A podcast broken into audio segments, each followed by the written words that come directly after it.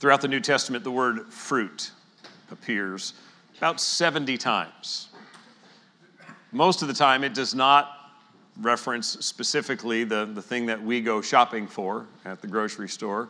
There are some references to fruit in the very physical, literal sense. And James, James is talking about Elijah uh, praying that God would bring famine on the land, and then again in chapter five, praying that God would make it rain, and he does, and it says the earth bore its fruit. So that's one instance where there's actual literal fruit. But the vast majority of times when God uses the word fruit in the New Testament, he's using it as a metaphor to speak about the evidence that comes forth in our lives, the evidence of what's in our hearts. Our words and actions are fruit that shows what it is we believe, what's happening within us. Uh, we see that fruit grows on a tree, it is evidence of life in that tree. And so too, the things that come forth in our lives serve as evidence of what is happening in our hearts.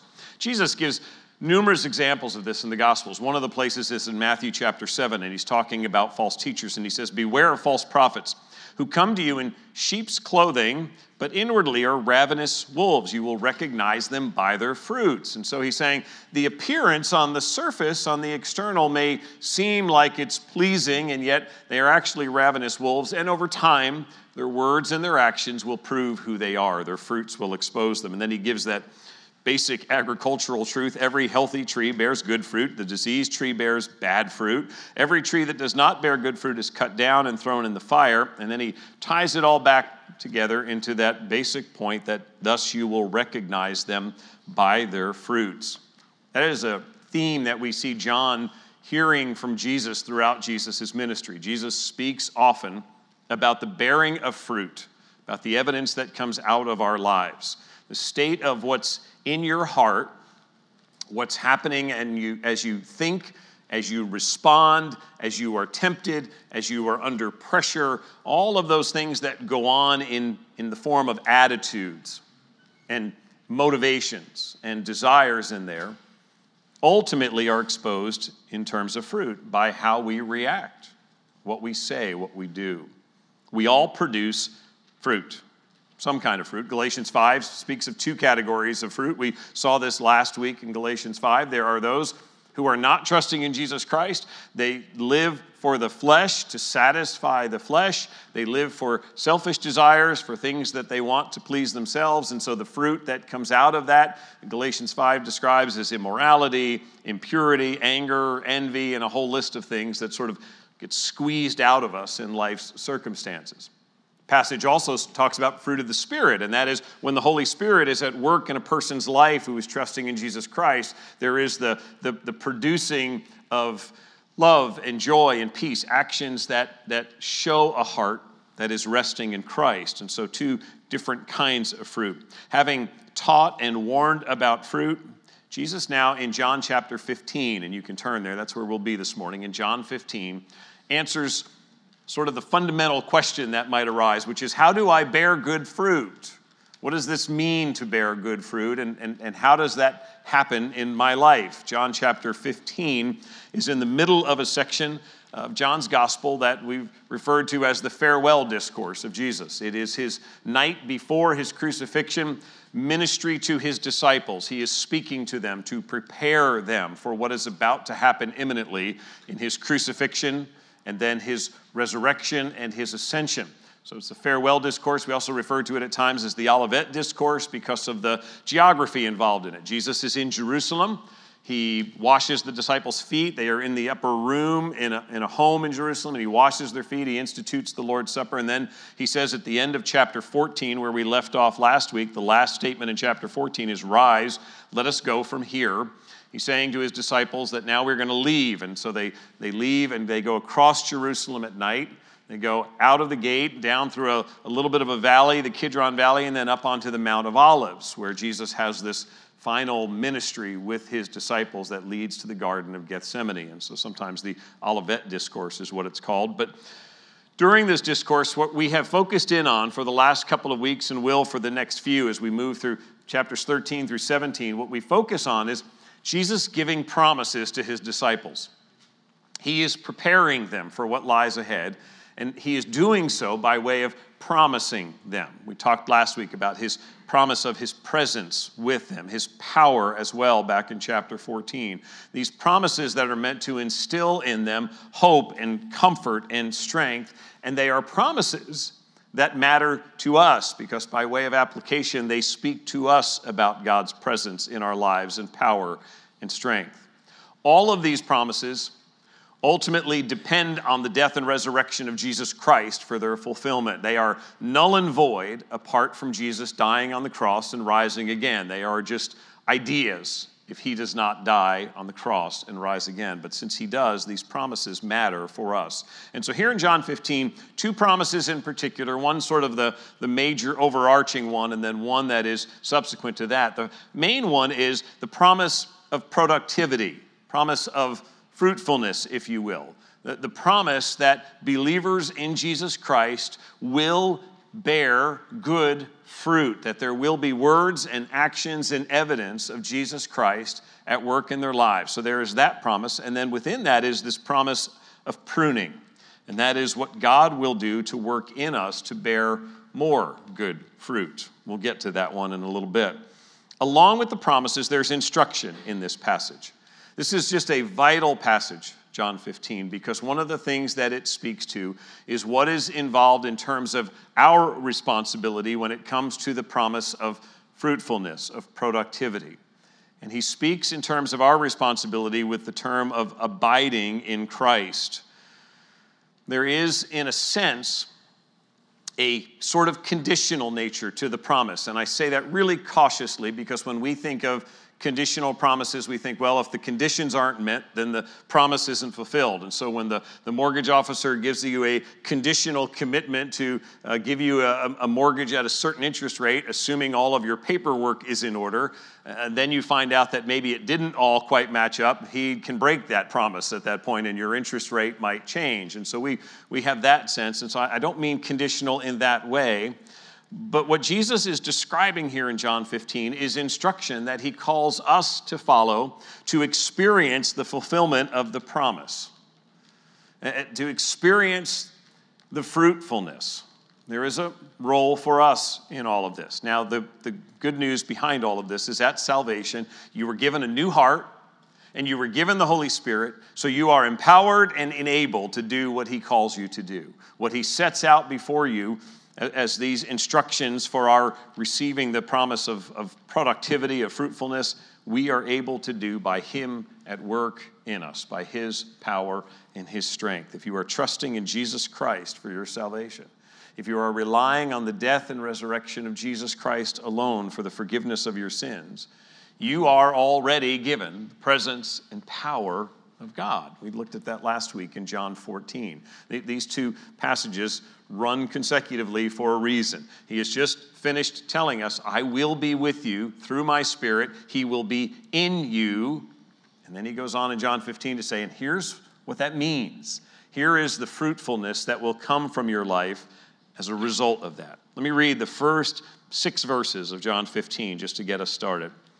John fifteen, verse one, I am the true vine, and my Father is the vine dresser. Every branch in me that does not bear fruit, he takes away. And every branch that does bear fruit, he prunes that it might bear more fruit. Already you are clean because of the word that I have spoken to you. Abide in me and I in you. As the branch cannot bear fruit by itself unless it abides in the vine, neither can you unless you abide in me. I am the vine, you are the branches. Whoever abides in me and I in him, he it is that bears much fruit, for apart from me you can do nothing. If anyone does not abide in me, he is thrown away like a branch and withers, and the branches are gathered, thrown into the fire, and burned. Let's just start by just identifying there's four participants, if you will, in this passage. Jesus identifies himself first and foremost, and he says, I am the true vine. This is the seventh time that John has recorded one of these I am statements from Jesus, where he declares something about his own identity. I am the good shepherd. I am the way, the truth, and the life. I am the resurrection and the life. I am, as he says here, the true vine. The vine imagery resonates with a, a Jewish audience because they've seen it in the Old Testament. Israel is often equated to a vine, but usually not in a flattering way.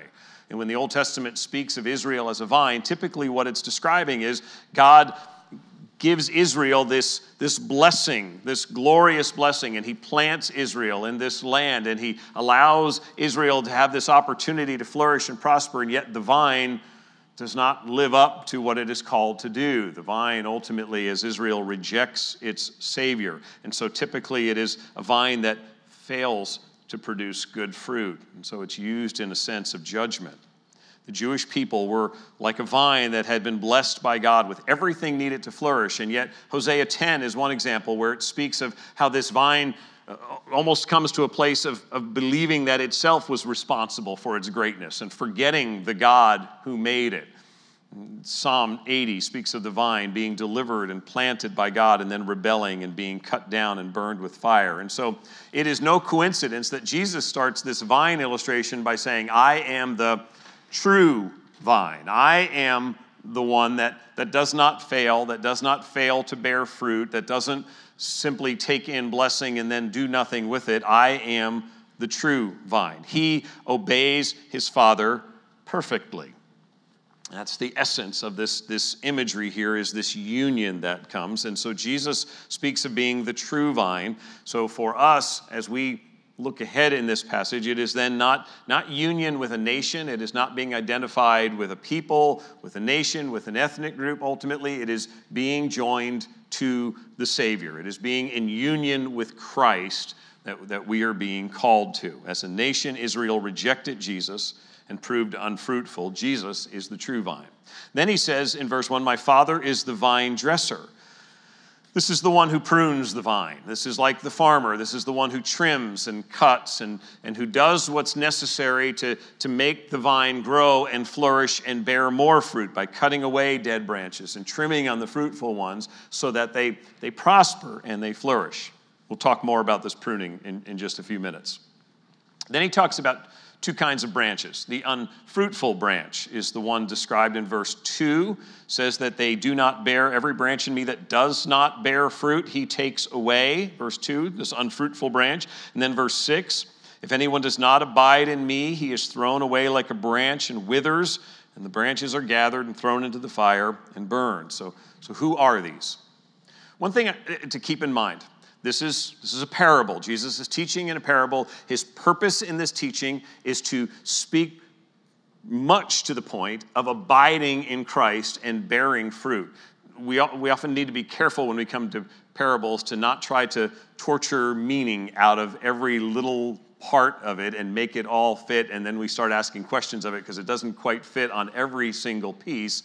But I think what he is describing here when he speaks of unfruitful branches is false followers of Christ, are people who have attached themselves in some way to Jesus, who have been around Jesus in some way, and who ultimately demonstrate that they are not genuine followers of Christ. The prime example of this that would have been for John is one that he had just been talking about here in these latter chapters, which would be Judas Iscariot, of, of one who had been around Jesus, who had fellowship with Jesus, who had spoken with Jesus, who had, who had done all of the right things, who seemed to genuinely be joined to Jesus Christ, and yet in the end goes off to his own destruction and betrays the Savior.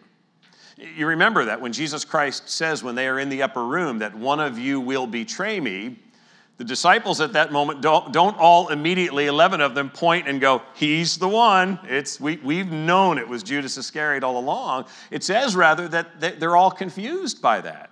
They're all trying to figure out who it is because they've, they've seen everyone carry on the function and everyone do the right things. In hindsight, John does give us some thoughts later that as he looked back on Judas, they, they did have some questions. There was some pilfering from the money bag that John points out that they saw in Judas, but none of it arose in that moment when Jesus says, one of you will betray me, to lead them to say, he's the one. As a matter of fact, they, they all believed that, that they were faithful disciples of Jesus. By outward appearance, Judas went where they went. He spoke the talk that he was supposed to talk. He went through all the right motions. It was very much like one of those false prophets Jesus talked about in Matthew seven, who have the appearance of sheep's clothing when inside they are ravenous wolves. Here is this man whose heart is far away and who is set to betray the Savior, and yet who by actions appears by all accounts to be one of them. Same sort of idea comes up in the parable of the soils, the scattering of the seed in Matthew chapter thirteen, when the, the gospel is proclaimed. That's what's pictured in the scattering of the seed. And the description that's given of a couple of those soils is that in one case, the seed goes out, the gospel is proclaimed, there springs up something from it, and almost as quickly as it springs up, weeds come in and begin to choke it out, and it's gone. Whatever seemed to be life, whatever seemed to be a reaction to the gospel, is no longer there. Likewise, there are some, it says, who are taken away by the cares of the world and the deceitfulness of riches. The, the gospel is proclaimed, and for a minute it seems like something that they eagerly want to follow, but then it's there's the world and there's stuff and, and everything else that seems to be engaging them and distracting them, and they'd rather pursue that. And they're staying in the soil where they were, and they're not following Christ. The, the, the, the summary sort of statement on all of this is John's statement in First John two nineteen, where he answers the dilemma that many of us have experienced, which is, what do we do with this person who seemed to profess faith in Christ and who was attached to a local church and seemed to do Christian things, and then we look at their life and they are they are far gone from the gospel, and they have no interest in Christ, and they have spent years wandering from him. And First John two nineteen says, they went out from us, but they were not of us. For if they had been of us, they would have continued with us. But they went out that it might become plain that they all are not of us. It is a profoundly severe warning that not all who attend church and call themselves Christians necessarily are, that there are people who make a profession at some point in life and then somehow or another go back to living their own life, completely ignoring Jesus Christ. There are those like Judas who go out from us because they were never really of us. Had they been, Scripture says, they would have remained.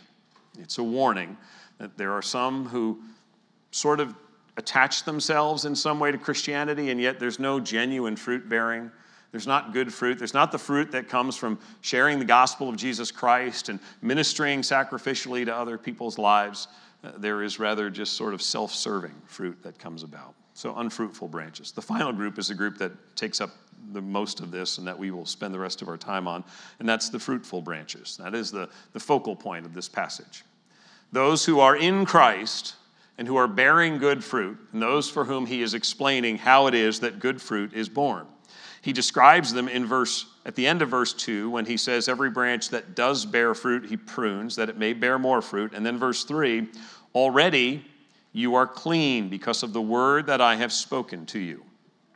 The Greek word for clean is katharos. We get our English word catharsis from katharos. Catharsis is sort of an emotional purging, an emotional outburst. We sort of let it all out in a catharsis is, is the idea. And that's the idea of the Greek word katharos. It is a purging of something, a cleansing of something, sort of pushing out all that is filthy and, and having it be clean. And so the point in verse three when it says, already you are purged, you are katharos, because of the word that I have spoken to you, is talking about what it means to be a believer in Jesus Christ. When you trust in Christ, you have been made clean. We are sinners who come into this life in rebellion against our Creator. We are in need of forgiveness. We are in need of someone paying the price for our sins, and that is what Jesus Christ has done on the cross. And so by trusting in his death and resurrection, he says, you are now made clean by this word. You are now dressed in the righteousness of Christ so that you can now stand before God as one who is clean. Christ's purity, credit it to us. Branches that are truly connected to Jesus Christ, that are in Christ, bear good fruit.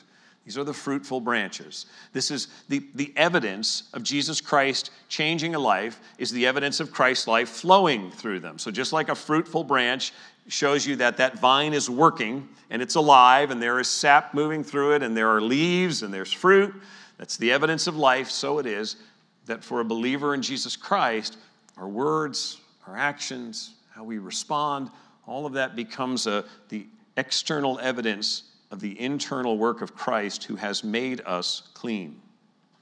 Now, on this fruitful branch aspect, there is there's not a command in this passage to bear fruit.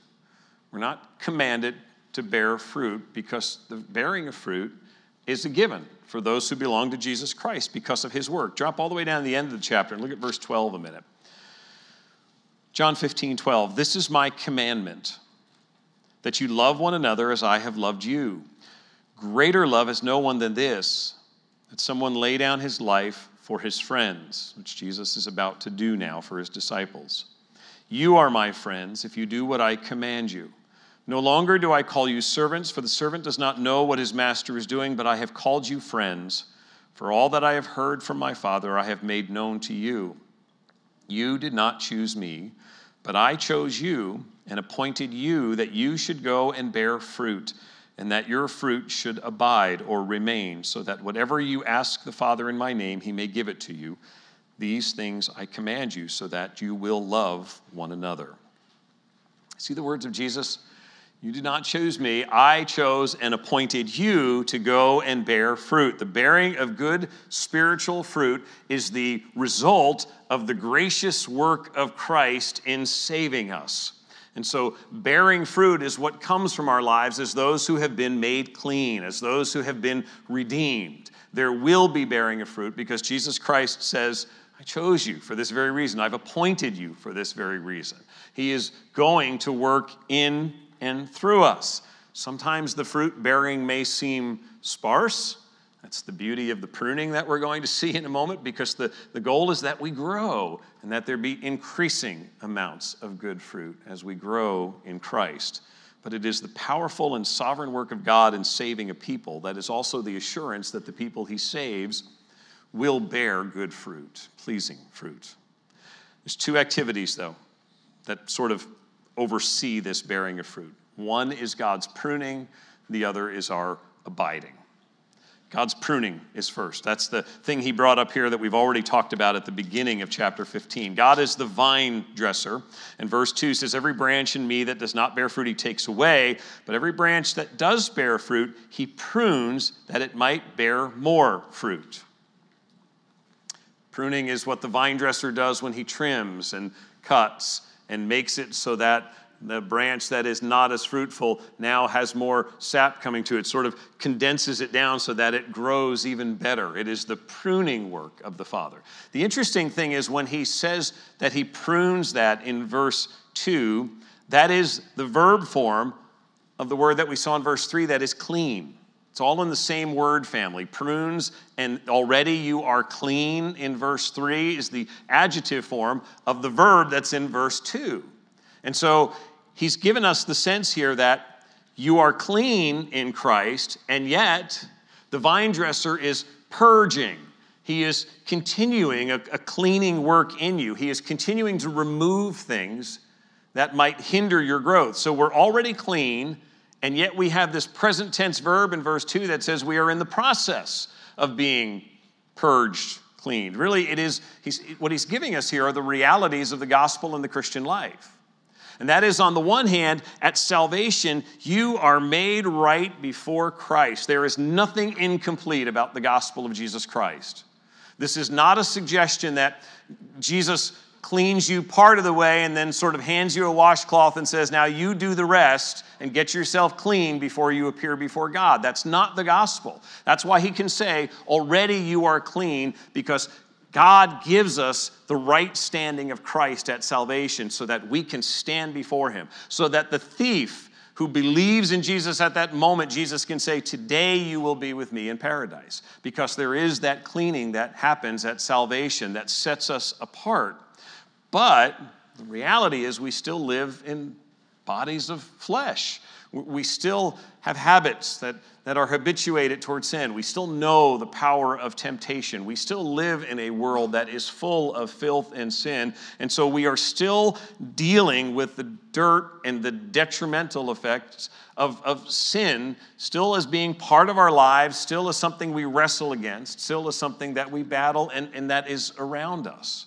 And so that's what he's talking about here when, when it says that he prunes us. It is him cleaning us on an ongoing basis. It is God, through his word, disciplining us, correcting us, teaching us things to walk away from, things to reject, things to pursue. This is where Hebrews twelve six says, the Lord disciplines the one he loves as a father does his child.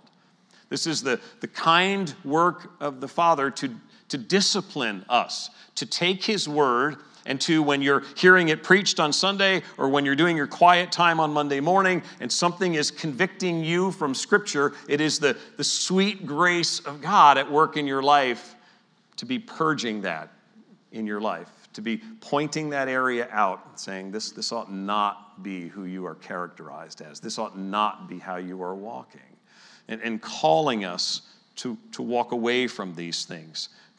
This is God cutting away stuff from our lives.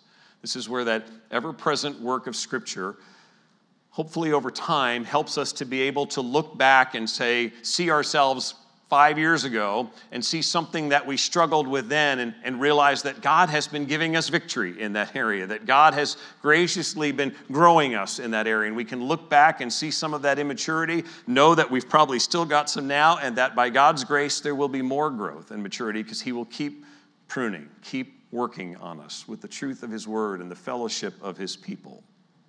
He does that over and over again through his commandments. We've seen that repeatedly in, in this farewell discourse. If you love me, keep my commandments. If you love me, obey me. He says it here down in verse ten. If you keep my commandments, you will abide in my love, just as I have kept my Father's commandments and abide in his love.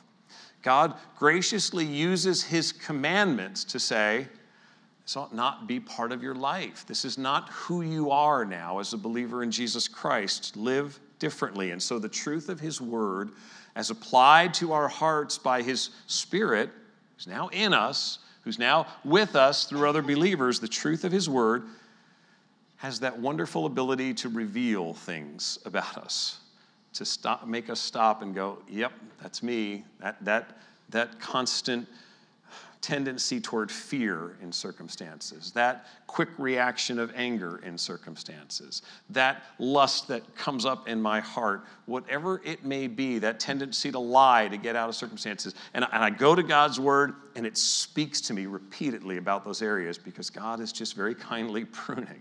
He's very kindly saying, that needs to be cut out of your life because that's not who you are as a believer in Jesus Christ.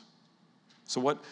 What attitudes do you allow your mind to harbor that keep you from fully trusting in Jesus Christ when trial or hardship comes? What, what attitude starts floating around that, that pulls you toward unbelief at that moment, that God doesn't really have this under control? We may not say it that way, but we do it practically by the way that we act in situations. What, what earthly stuff preoccupies your, your time and your money and, and just seems so fun and so interesting so that it precludes spending time meditating on who Christ is and being in his word? Where, where are those areas? And what pattern of sin do you find yourself frequently stumbling into?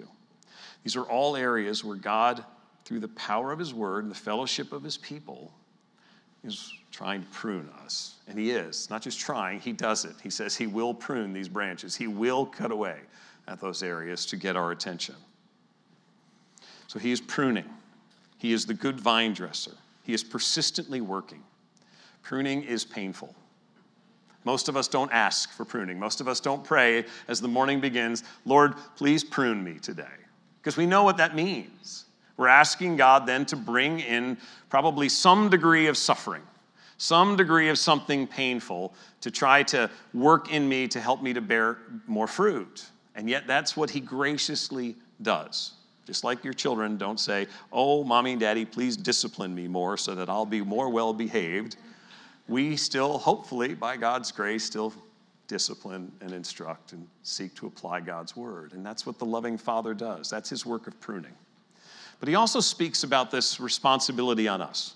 This is this abiding part. He says in verse four, abide in me and I in you. As the branch cannot bear fruit by itself, unless it abides in the vine, neither can you, unless you abide in me. I am the vine, you are the branches. Whoever abides in me and I in him, he it is that bears much fruit. For apart from me, you can do what? Nothing. The, the, the heart of this is, is just, this is so crucial for us as believers in Jesus Christ to listen to the words of Jesus here and, and to, to strive to understand what this is. So in salvation, we are joined to Christ, right? There's the picture he's been giving of the vine. So you are joined to Christ, you are made clean, you are declared righteous, you are ready to stand before the judge of the universe, knowing that you are now dressed in the righteousness of Christ. Nonetheless, we are still walking through these lives, and we need to be sustained by Jesus Christ. The branch continues to receive sap and life and sustenance, and that's what keeps it growing, and so it is for us. And this is not just a mechanical sort of thoughtless thing. Okay, I'm connected, and so therefore I don't, I don't have to do anything anymore because I'm, I'm in there, I'm grafted in, it's done, and so Jesus just does it all at this point. And yet he gives this abide in me. The Greek word is meno.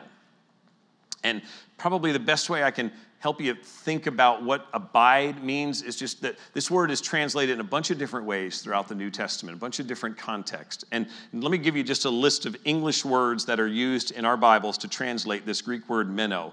Abide, remain, stay, dwell, lodge, continue, be steadfast, persevere, wait.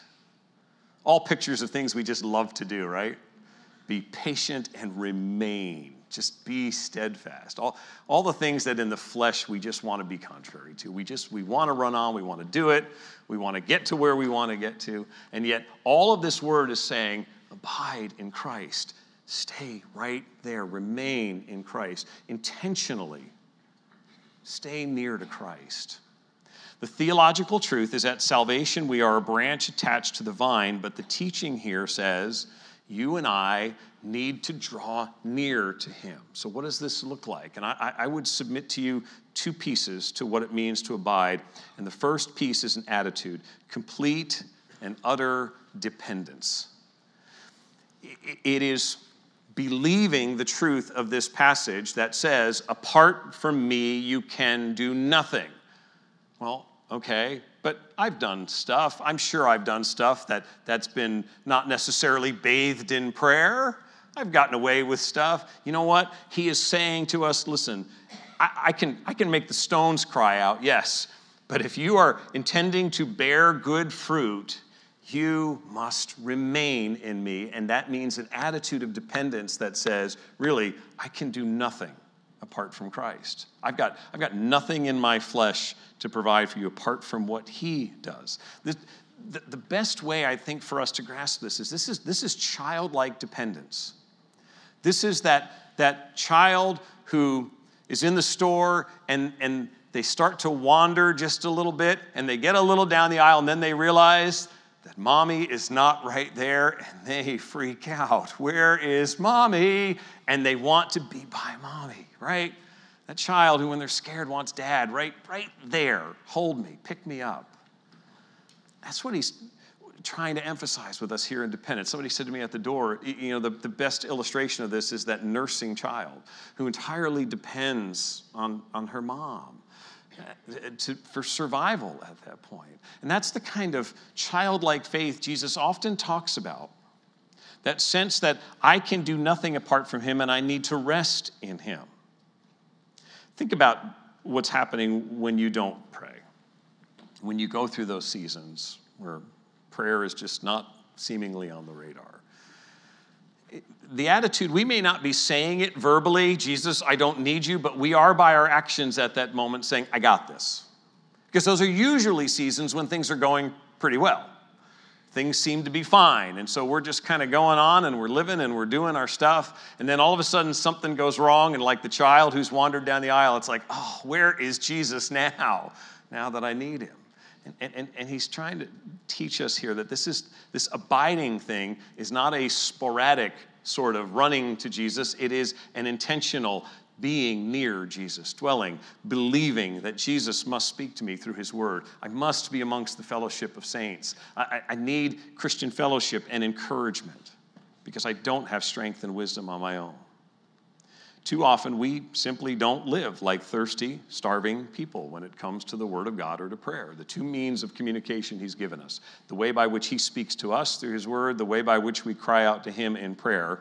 And we can, we can seemingly go days on end without that, and yet then we wonder when things go wrong and we're frustrated and we react poorly and we're fearful or we're angry or we're falling into temptation again. Because He said, you must abide in me, live near me, trust me, read my word, know me.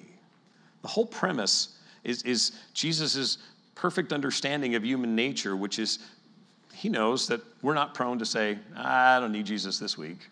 I've got this week under control. We're not likely to say that, but too often our words and actions betray exactly that attitude. That somehow we can do this without Him. Instead of being like the child who runs to Him, we're the foolish and rebellious child who says, I'll do this on my own. And, and then we're panicked when things go wrong. We desperately need to see that relationship right, knowing that effective ministry that bears fruit comes from an attitude of dependence. It's an attitude, it's also an action. Dependence doesn't just happen by sitting idly by and saying, okay, Jesus, do it. I'll just sit here quietly and wait, and you just bear fruit through me. There's also the obedience to His commandments. It stresses here again and again, verse seven, if you abide in me and my words abide in you, ask whatever you wish and it will be done for you. So my truth has to be abiding in you. Verse ten, if you keep my commandments, you will abide in my love, just as I have kept my Father's commandments and abide in His love. The, the, the means that God has designed as, as part of what He uses to prune us, to teach us, to help us in our abiding is His word, is His commandments, that we would read these. Jesus said in John eight thirty-one, if you abide in my word, you are truly my disciples. And so abiding in Jesus is both dependence and it is obedience. It is reading and submitting to the word of God. So as believers, we need to continually not only speak forth our weakness to Him and acknowledge our weakness to Him, but we also then need to respond by obeying Him. And, and we find out what obedience looks like by meditating on His word. I can't expect to bear good fruit apart from meditating on God's truth. Jesus Christ models this. As you abide in me, as I have kept my Father's commandments. I have shown you what abiding in truth is. I have abided in my Father's commandments. Now you abide in mine.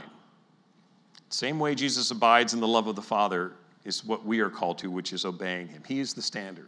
And so Jesus in John chapter five says, the Son does nothing of His own accord, but only what He sees the Father doing. I can do nothing on my own. I seek not my own will, but the will of Him who sent me. This is the Lord of life, Jesus Christ, who raised the dead, saying, listen, I can't do this on my own. I am doing what the Father has told me to do. I am striving to be obedient to the Father in every way. I am seeking by prayer and by confession before Him to say, Father, I need you to work through me. This is your work that I'm doing. He says it in John eight, I do nothing on my own authority, but speak just as the Father taught me.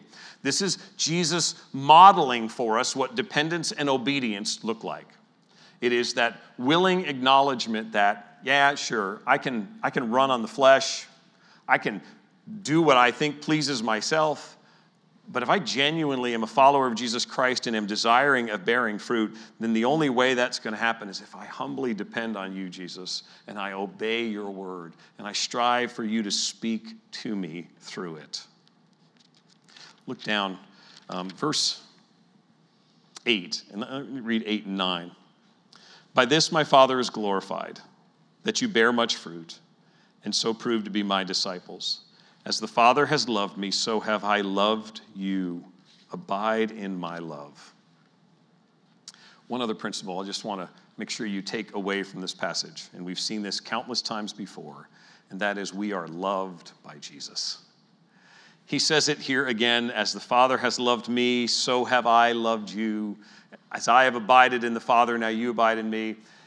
He's, he's seeking to encourage us here that when the pruning comes, when the correction happens, when the conviction is there, this is not just God sort of mechanically saying, oh no, you're going to bear more fruit, so we're going to cut this away. This is a loving God And he's stressing here in verse nine, I love you. And so all of this, this pruning work, all of this correction in your life, I am doing this because I want you to bear fruit, because that is the best possible place for you to be in.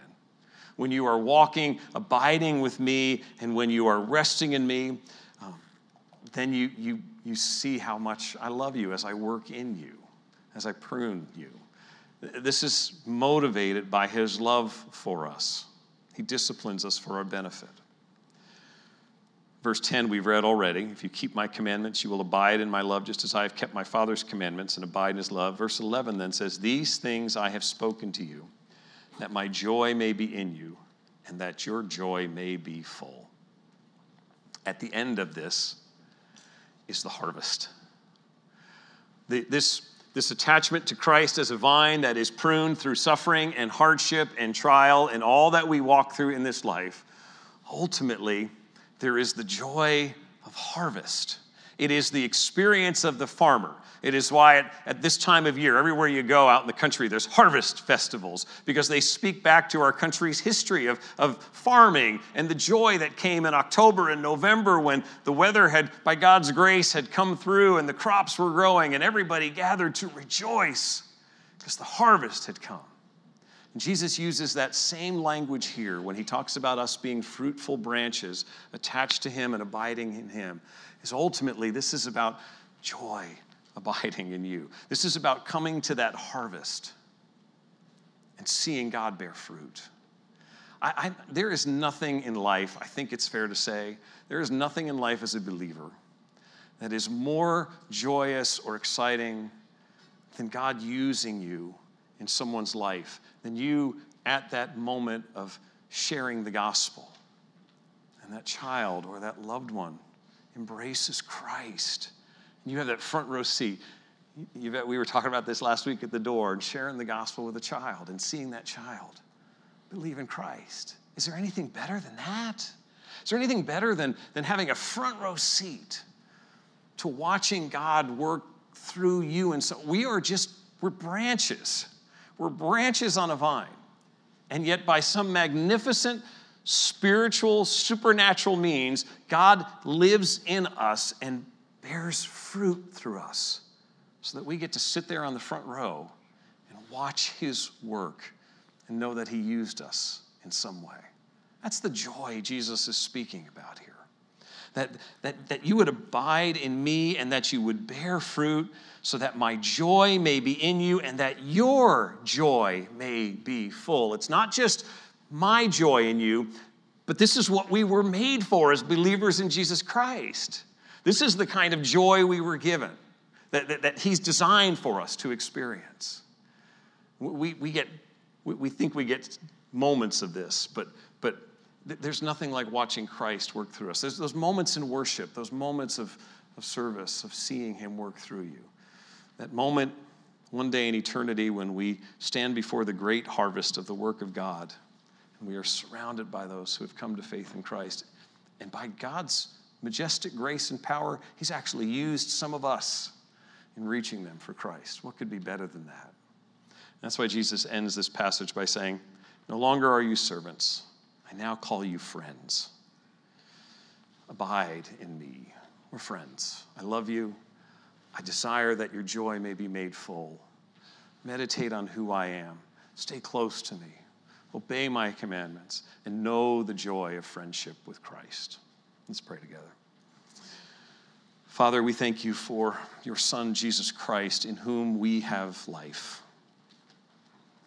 Father, I pray that if there's anyone here this morning who is not, not yet trusting in Jesus Christ as Savior, I pray, Father, that today might be the day that your Spirit would be at work to draw them to you. Lord, your word is clear that Jesus Christ came to give his life on the cross as a sacrifice for sinners. He came as light into the world to rescue those in darkness. He came as life to save those who were dead in sin. And so, Father, I pray that today might be the day when you would call to life the dead, that you would give sight to the blind, that you would cause them to turn in faith and trust in Christ and in repentance, turning from sin, and embrace Jesus Christ as Savior. Father, for all we here who are trusting in Christ, help us this week to be recipients of your pruning work.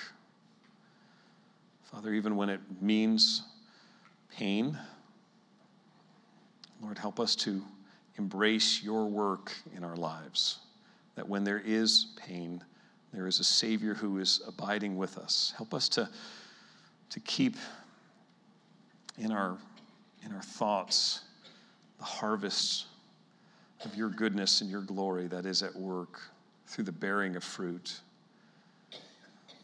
Lord, you know how quickly we get caught up in trying to find the joy of the harvest in earthly treasures, trying to find that same sense of deep delight and, and satisfaction in stuff that is just fleeting, be it even relationships, things around us, people around us that we, we stake so much in, wanting to find that kind of joy. And yet you've, you've shown us here in your word that our joy is found ultimately in abiding in Christ, and believing that our Savior is good and loving and kind and a friend, and opening the way for him to prune, to cut away where needs be, to draw us back to your word so that we might, in obedience, express to you again our utter dependence on Christ. Lord, cause us again to believe this week that apart from Christ, we can do nothing. May we depend on you. May we obey you. May your working of your Spirit empower us to follow after Christ. It's in his name we pray. Amen.